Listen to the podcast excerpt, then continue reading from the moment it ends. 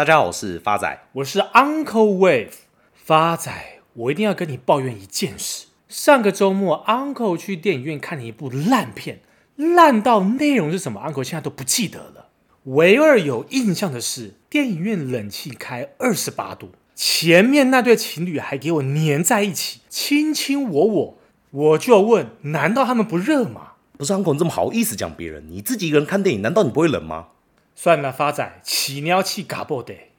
不过值得庆幸的是，坐在 Uncle 身边的一个女孩，她也是一个人来这边看电影，但是她却看得非常开心。Uncle 霎时心中有一个体悟：这么难看的电影，她都能看得这么开心，可见她标准很低。这时候的我跟她搭讪一定会成功。所以 Uncle 电影结束后，你有跟她要到联络方式吗？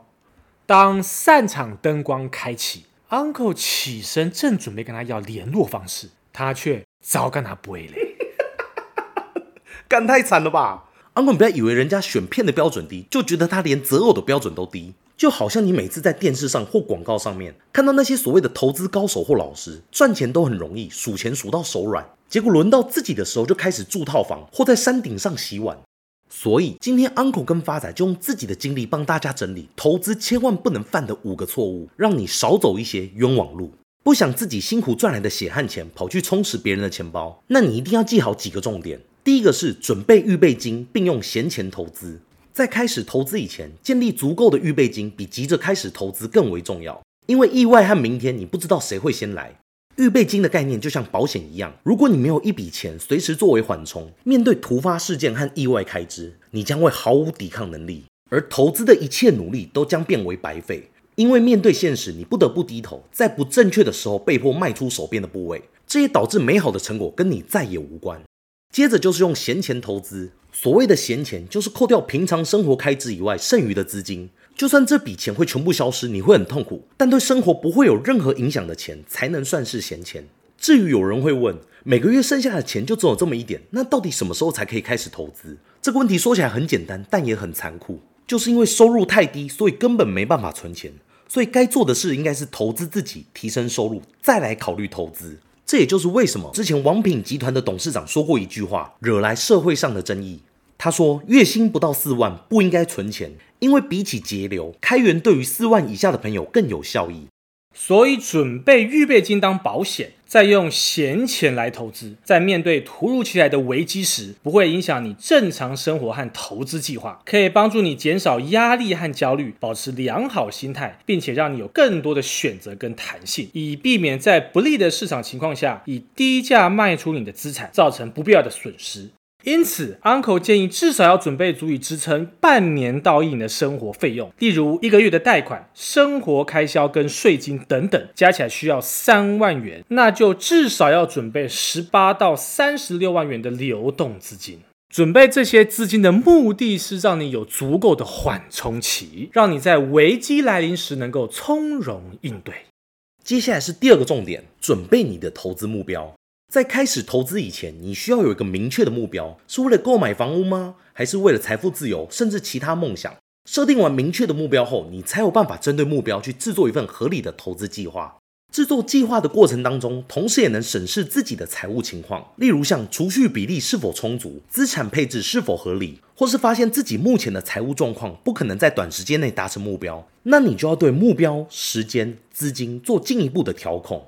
投资说穿了就是一门科学，结果会跟你投入的计划和时间有很大的正相关。有时候或许计划赶不上变化，但计划可以做得更加周详。就算有超出计划外的事情发生，比起没有任何准备的人，也能有更好的应对手段。因此，有了计划后，就像画好一份属于自己的地图，只要照着路线走，就能顺利找到自己的方向。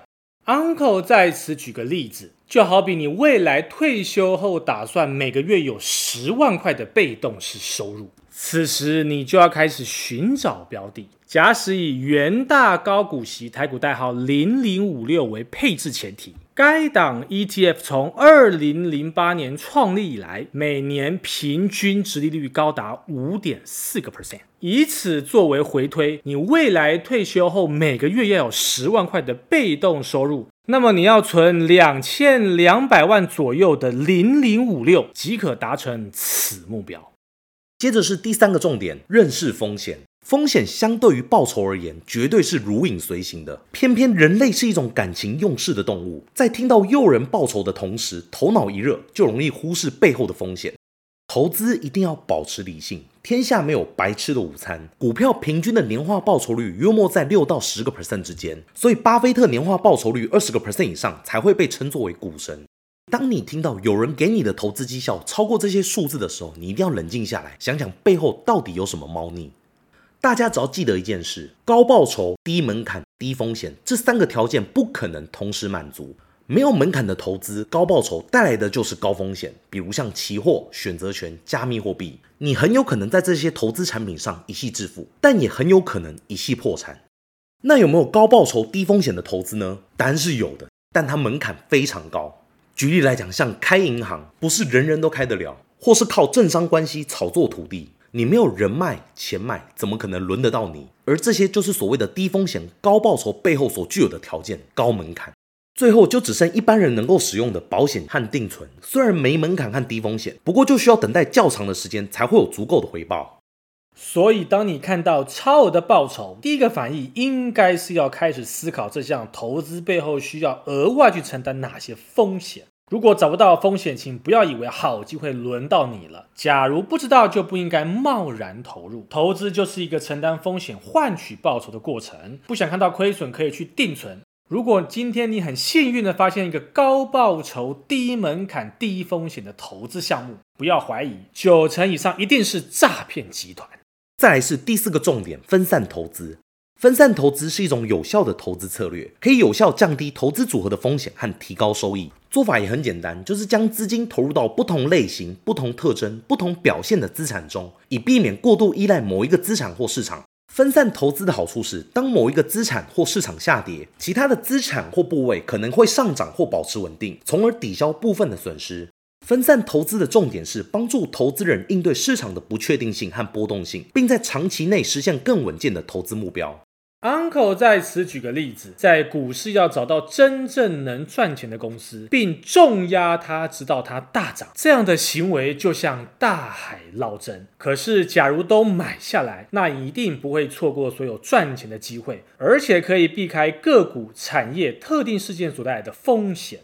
今天，假使以零零五零为投资标的，不同类型的公司在不同的经济环境下会有不同的表现。因此，分散投资可以让投资者抓住各种市场机会，并从中获得收益，同时也可以让投资者避免错过某一个市场的暴涨或暴跌，从而保护自己的财富。就好比前几年投资人在封航运股。假如投资零零五零，也可以享受航运股疯涨的行情。但从去年开始，航运股普遍修正。可是零零五零因有其他产业股票的带动下，整体仍旧是维持上涨格局。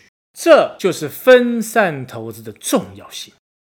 最后一个重点，保持耐心。成功的投资最需要的就是耐心，千万不要被短期的市场波动和噪音所困扰。像每天都会有大量的财经媒体在报名牌，分析下一只标股，同事以及亲朋好友三不五时就会讨论买哪只股票赚了多少钱，听起来每个人都是投资大师。那这时候问题就来了，股市中到底是谁在赔钱？真相永远是残酷的，百分之八十以上的人在股市都是赔钱，但就是有部分的人连自己赔钱都不知道，或是又不愿意承认，重复着一样的行为，这样就非常容易陷入一个死循环。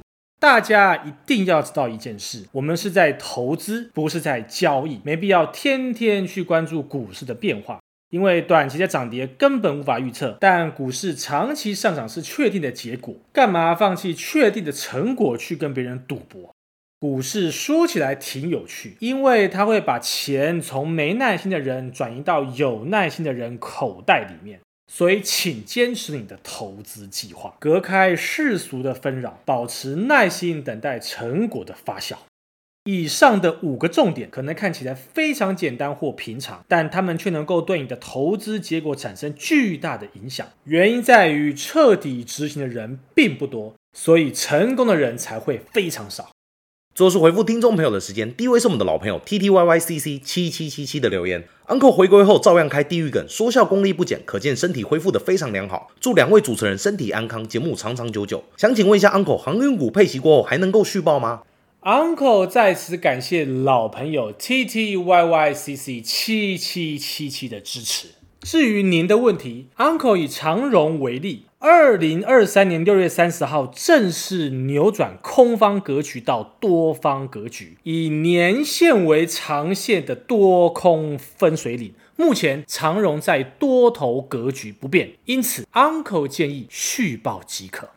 下一位也是我们的老朋友李嘉贤的来信，谢谢你们用专业让我更了解趋势。想请问 Uncle 持有 M 三 E 是否该续报？站上千却站不稳，每天收黑，该放手吗？亲爱的老朋友李嘉贤同学您好，经过 Uncle 帮您精算之后，未来 M 三一只要有反弹到九百七十块以上，都是非常漂亮的反弹价，建议你出脱了结。